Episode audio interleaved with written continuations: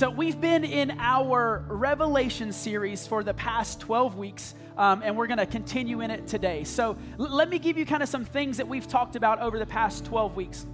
Uh, we've made three kind of definitive statements when studying the book of Revelation. And the first one is this the book of Revelation is a progressive revealing or unveiling of who Jesus is. Revelation 1 1, that's exactly what it says. That means that the closer we get to Jesus coming back, the more that's going to be revealed to us. The second thing that we understand is this if it's in the Bible, it's important and we can't skip over it. We can't ignore it. Just because we don't fully understand something doesn't mean that we just get to gloss over it or ignore it like it doesn't happen. So we're called to dive into Scripture in its entirety, not just the Scriptures that make us feel good about ourselves. And the third statement that we've been making is this keep the main thing the main thing. And the main thing throughout Scripture, regardless of the book of the Bible, regardless of the verse, regardless of the story that you're reading, the main theme is always Jesus. So, we're going to continue to dive into Revelation uh, today. The past seven weeks, we've gone through the seven churches and we've learned from each of those. And today, we're going to be in Revelation chapter 4. So, go ahead and turn there for me. I will tell you this today's going to be a little different. I'm going to be hitting a lot of verses today. So, this is what I told first service. I'll tell you guys this as well. Get out your notebooks, get out your pens, make sure you're taking notes, pull your phones out take notes on your phone. I would also encourage you to go ahead and pull up your camera so that you can take some screenshots of the scriptures that we put on the screen because I'm going to be going through a lot of different scriptures and I want you to be able to go back and read them later. I want you to be, here, here's the deal. Contrary to popular belief, you're not called to come to church so I can spoon feed you whatever you need throughout the week. You're called to study this stuff on your own. You're called to dive into scripture on your own. So don't just show up on Sunday morning wanting me to spoon feed you. Go back and study your notes later. So, Revelation chapter 4. Here we go. The question that I'm asking today is this What does it look like when we join with heaven in worship? What does it look like when we join with heaven in worship? I'm going to read Revelation 4 1 through 11 to us. Then, as I looked, I saw a door standing open in heaven. And the same voice I had heard before spoke to me like a trumpet blast. And the voice said, Come up here, and I will show you what must happen after this. And instantly I was in the spirit, and I saw a throne in heaven and someone sitting on it. The one sitting on the throne was as brilliant as gemstones, like jasper or carnelian, and the glow of an emerald circled his throne like a rainbow. Twenty four thrones surrounded him, and twenty four elders sat on them. They were all clothed in white and had gold crowns on their head. And from the throne came flashes of lightning and rumbles of thunder. And in front of the throne were seven torches with burning flames. This is the sevenfold Spirit of God. In front of the throne was a shiny glass, was a sea shiny of glass, sparkling like crystal. In the center and around the throne were four living beings, each covered with eyes, front and back. The first of these living beings was like a lion, the second was like an ox, the third had the face of a human, and the fourth was like that of an eagle in flight. By the way, pause there. Anybody confused yet? Like anybody confused? Like we're seven verses in. I'm, I'm be honest with you. When I was reading this, I'm going, what, what in the world is going on in Revelation chapter 4?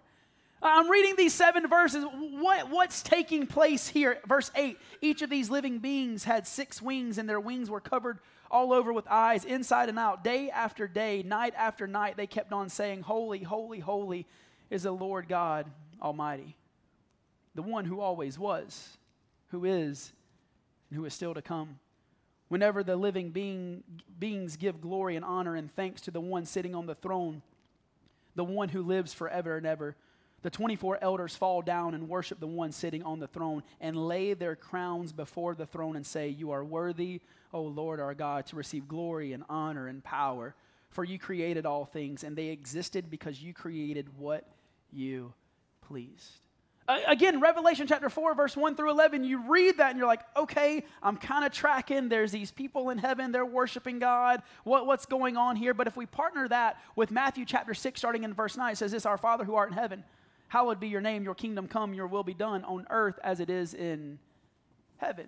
So, Jesus in Matthew 6 is teaching us how to pray, teaching us how to worship. He says, I want you to worship on earth as it is in heaven. But when we get to Revelation 4 and we see these jokers flying around with six wings, you're like, how are we supposed to worship like that? Like, what, what's going on? What's the context of what's happening? So, so, for us, what does it look like for Multiply Lake Norman? What does it look like for you and me to join with heaven in worship? Here, here's a disclaimer for this week. Some of y'all think that pastors only work one day a week. like, y'all think we only come up here on Sundays and kind of shoot from the hip. This is one of those things that I had to dive into. I promise you, I earned my paycheck this week, all right?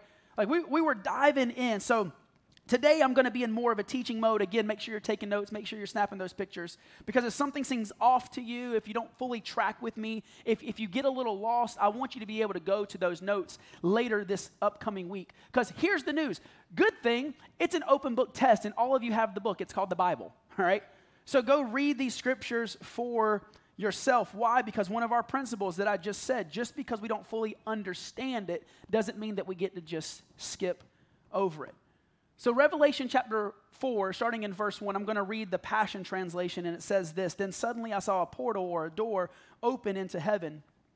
And the same trumpet voice I heard speaking with me at the beginning said, Ascend into this realm. I want to reveal to you what must soon happen after this. So, what happens? The first question that I'll ask is what happens when we join with heaven in worship? Number one is this we gain access to the throne room of God we gain access to the throne room of God. This can seem like a foreign concept, the idea of humanity physically walking with God Himself. But John, the author of Revelation, is describing this door that he's looking through. Door in the original Greek is thyra, and it means a gate or an entrance or a passageway that you can see into. So, what John is describing, what John is writing, he's, he's saying, hey, listen, I've got this sneak peek into what's going on in heaven. I want to let you know how the angels are worshiping in heaven. Remember when God created the heavens and the earth, there were only two levels, and the veil was very thin. Humanity had an open passage between heaven and earth. He's like, Zach, what are you, what are you talking about? Well, let's go back to Genesis chapter 2. Genesis 2, verse 4 says this This is the account of the heavens and the earth. Then they were created when the Lord God made the heavens and the earth. If you keep reading in Genesis chapter 3, after humanity fell, then the man and his wife heard the sound of the Lord as he was walking in the garden in the cool of day. So, so cr- grasp that scene for just a second. Before the fall, Adam and Eve lived in an open heaven. It was the begin in the beginning God created the heavens and the earth so he could walk with humanity. Scripture literally tells us that God himself stepped down out of heaven to walk with Adam and to walk with Eve. If we get to the end of the Bible, what's going to happen in Revelation chapter 21 and 22? It's more of the same. Let me read it to you. We don't go to heaven, heaven comes to earth. Revelation chapter 21, starting in verse 1. Then I saw a new heaven and a new earth, for the first heaven and first earth had passed away, and there was no longer any sea. I saw the holy city, the new Jerusalem, coming down out of heaven from God, prepared as a bride, beautifully dressed for her husband. And I heard a loud voice from the throne saying, Look, God's dwelling place is now among the people, and he will dwell with them. They will be his people, and God himself will be with them and be their God. You and I, as people, we do a really good job at overcomplicating things. Anybody ever notice that in your life? You ever overcomplicate things? I overcomplicate things all the time. My wife has to look at me and go, hey, you need to calm down a little bit. Anybody else's wife do that? No, just mine? All right, thank you for being honest. I see that hand. like, we go old school for a second. If you don't hear anything else that I say today, hear this. An open heaven is where we came from, and an open heaven is where we're going. It's what we were absolutely made for. So let's go on a deeper dive. I want to break this thing down. I'm going to ask three questions, and I want you to jot notes down. Again, there's going to be a lot of scripture that's coming up. Feel free to take those screenshots. But the, the three questions are this Where did we come from? Where are we now? And where are we going? Where do we come from? Where are we now? And where are we going? We got a, a snapshot as to where we came from, but let me give you more in depth. We came from the Garden of Eden. Remember, in the beginning, God started to create. He created everything. He created this garden, and then He created Adam, He created Eve, and He walked with humanity. Let me give you the circumstances of the garden. Again, humanity was created God, God charged Adam and Eve to take care of all the living creatures. He charged Adam to name all the living creatures. Man and woman were created for each other, but, but here's the interesting part Satan was in the garden too. I, I don't know if you're like me or like my five year old daughter who's got kids in the room. Kids, all right, Um, parents, you're going to feel me on this one. It's like you tell your kids something, and the question out of their mouth is a three letter word that they probably learned before anything else. It's why. So, some of the grandparents in the room were like, Yeah, my grown adult still ask me why. But, but the, answer, the answer is why. I, I read our Bible stories to, to my daughter Piper at night before she goes to bed and I'll, I'll be reading and, and I'll kind of express something what's going on in the story and, and she'll kind of put her hand down on the Bible and she'll go, but why? why, Daddy? Why, Daddy? And then we go down this rabbit trail of, why, but kids ask the question why. And I would say this to us this morning it's okay for us to ask God questions why. It's okay to not fully understand what's going on in Scripture. Remember, revelation is a progressive revealing or unveiling of who Jesus is. So, the closer that we get to Jesus' return, the more that's going to be revealed or unveiled to us. It's okay for us not to fully understand it and to ask questions like, hey, God, why, why is this stuff happening? What, what's going on? So, let's go on this little scavenger hunt. Let's jot down these scriptures in Isaiah chapter 14, verse 12 through 15, and in Ezekiel chapter 28, verse 12 through 18, we see Satan's fall from heaven symbolically described.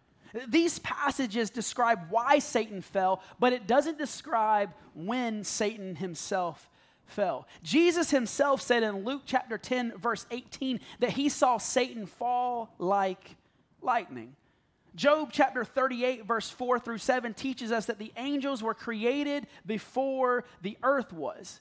And then we understand that Satan fell before he tempted Adam and Eve, and that happened in Genesis chapter 3, verse 1 through 14. How soon after the fall did he tempt Adam and Eve? Listen, that's above my pay grade, all right?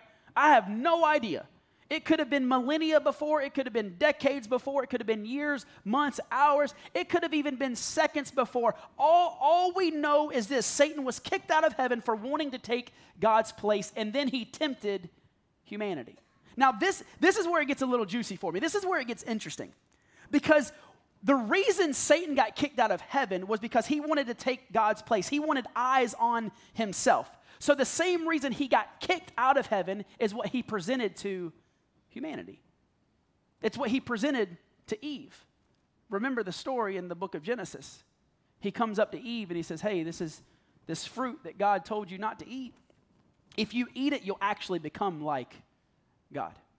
If you eat it, you actually don't need God. So a, Eve t- takes the bite. Y'all remember we talked about this a couple weeks ago. Where was Adam? Right beside her.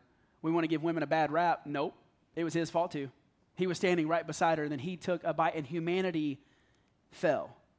Humanity fell from the garden. So that's where we came from. We came from God creating us so He could walk with us in the Garden of Eden. We came from the fall. The next question we'll ask is where are we now? We're in this in between state. We're in this battle. And in, in this in between state, 1 Peter chapter 5, verse 8 tells us that Satan roams around like a roaring lion looking to what? Kill, steal, and destroy. And we get a front row seat to this in the book of Job. And to be honest, these passages for me are a little bit trippy because of the access that Satan has. Job chapter 1, starting in verse 6, says this One day the angels came to present themselves before the Lord, and Satan also came with them. Has anybody ever read that before? Because I start to read stuff like this and I'm going, What in the world's going on? How does Satan have access to God? Not only does he have access, but God responds. Verse 7 the Lord said to Satan, Where have you come from? And Satan answered the Lord, From roaming throughout the earth, going back and forth on it. So, so apparently, at this time, Satan was moving freely between heaven and earth. Now, there's two schools of theology. You can go back and study these later. But the two schools of theology that I'll kind of present to you this morning is this. Number one, Satan lost access to heaven once Jesus conquered the grave. The, the second school of theology is this Satan's access to heaven will end in Revelation chapter 12, verse 7 through 12. Again, go back and read that a little later. But regardless, we know that in this in between state, that Satan roams around. First Peter, he roams around like a roaring lion looking to kill, steal, and destroy. That's what he's up to. That's what he's doing. We, have heard these questions before. If God is so good, then why do bad things happen to good people? If God, if God is in control, then why do people kill each other? If God is in control, you can fill in your own blank, whatever you want to say. If God's really up there, then why does this happen? And I think these are, these are questions that shouldn't point us to the character of God, but they have to point us to the depravity and the fallenness of humanity because of Satan. Why? Because what does he do? First Peter chapter 5, verse 8. He's roaming around like a roaring lion looking to kill, steal, and destroy. So, everything that we're faced with that's negative in life, I'm not saying like the devil's up to it, but we have to understand the function and how he's functioning now on earth. Why? Because it's what he's been doing since the beginning of time. It's what he did with humanity in the Garden of Eden. And that's what he'll continue to do until Jesus returns. So we understand where we came from. Again, we came from the garden right? We understand where we are now. We're in this in between state, waiting on Jesus to return. But the next question is this where are we going? Again, we have to look at Revelation chapter 21 and 22. It's the new heaven and the new earth because the first heaven and the first earth have passed away. But what's the difference between the old and the new? There's only one major difference, and, and the big difference is Satan is cast out completely. Where do we see that in Revelation chapter 20, verse 10? And the devil who deceived them was thrown into the lake of burning sulfur, where the beast and the false prophet had been thrown. They will be tormented day and night forever and ever. Listen, I know, I know the enemy. I know Satan roamed around in the book of Job.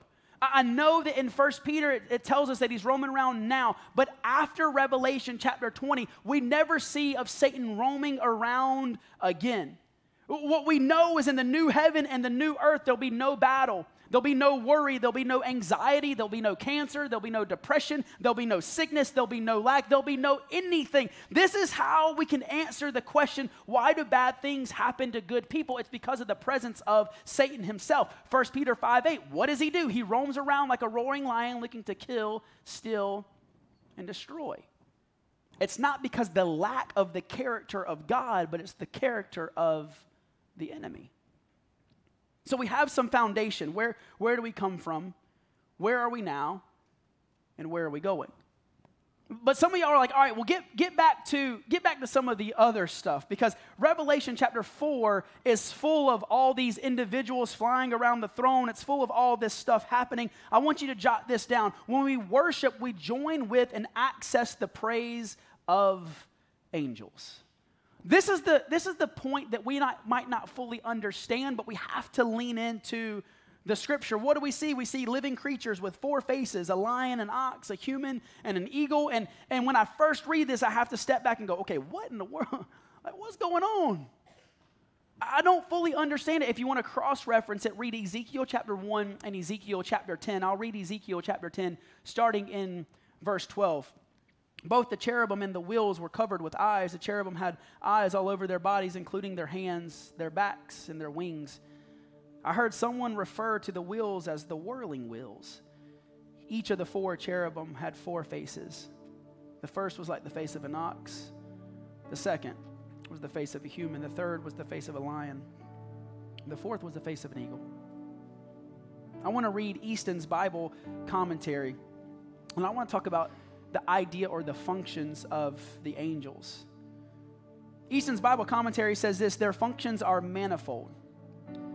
In the widest sense, they are agents of God's providence. Get ready for these scriptures. We find that in, in Exodus chapter 12, Psalms 104, Hebrews chapter 11, 1 Corinthians 10, 2 Samuel 24.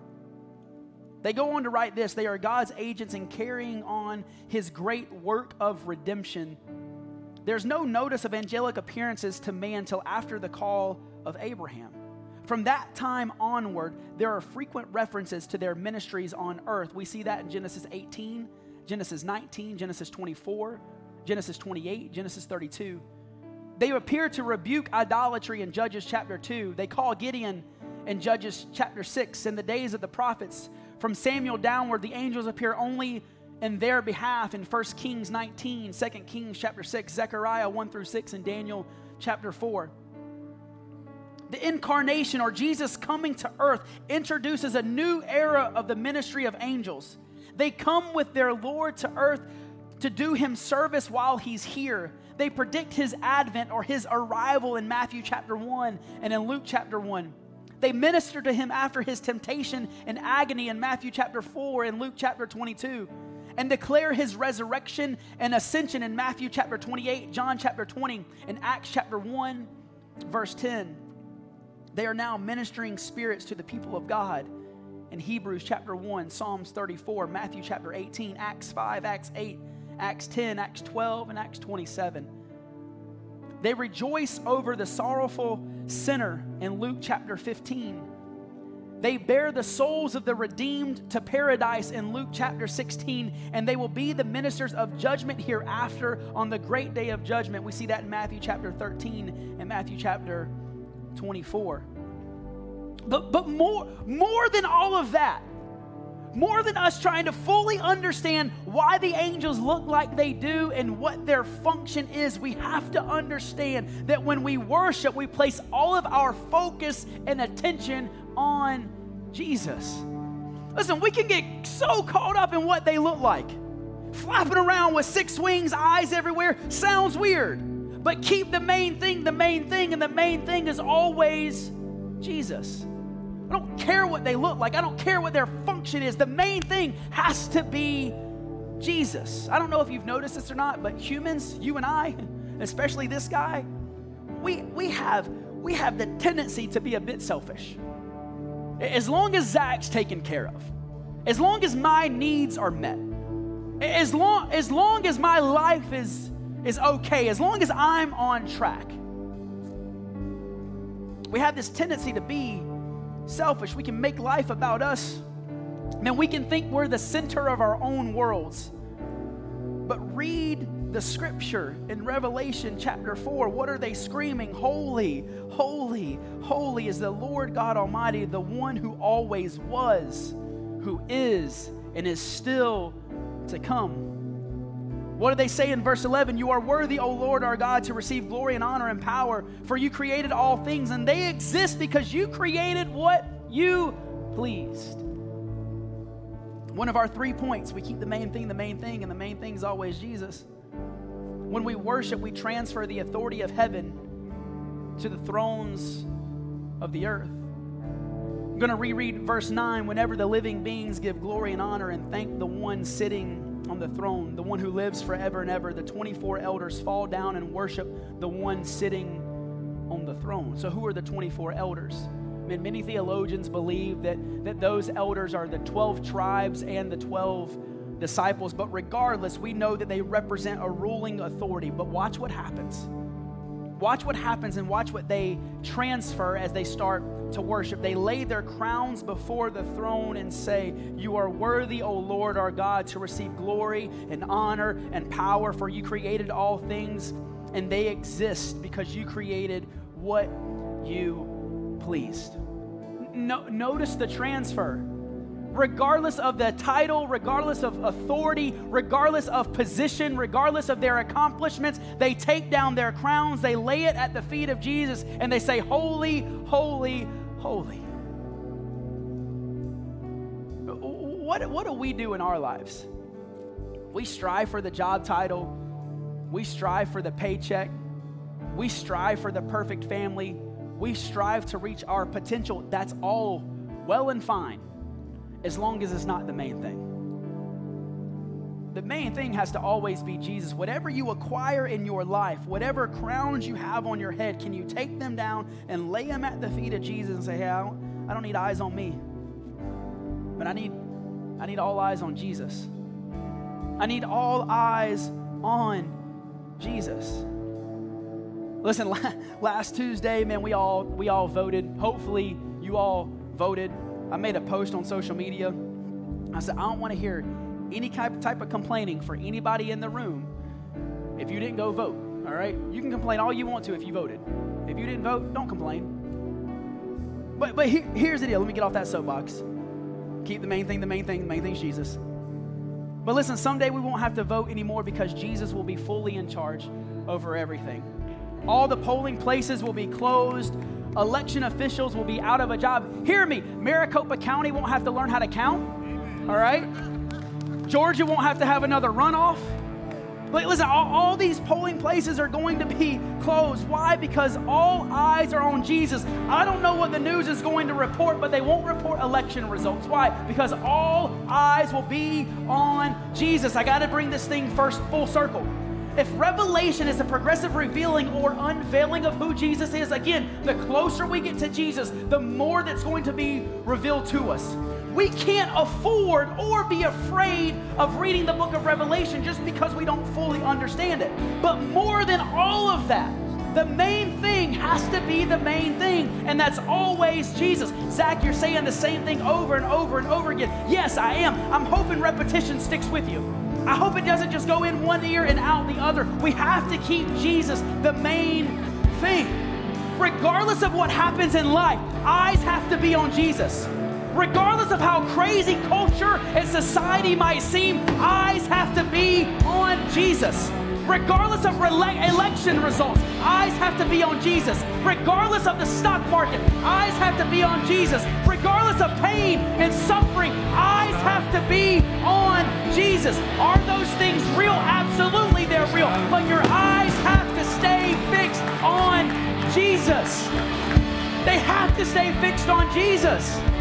I don't know what you walked in with, but what I know is this your situation can change when your eyes change. Too often, we want to watch our situation to see how it pans out, opposed to lifting our eyes to God Himself. What would happen this morning if we stand and we worship God for who He is? So, what we're going to do now is step back into worship. And I want you to fully keep your eyes on Jesus. Hey, thanks for joining us today at Multiply Church. We can't wait to see you again next week, either in person or online, as we continue to love Jesus and change the world.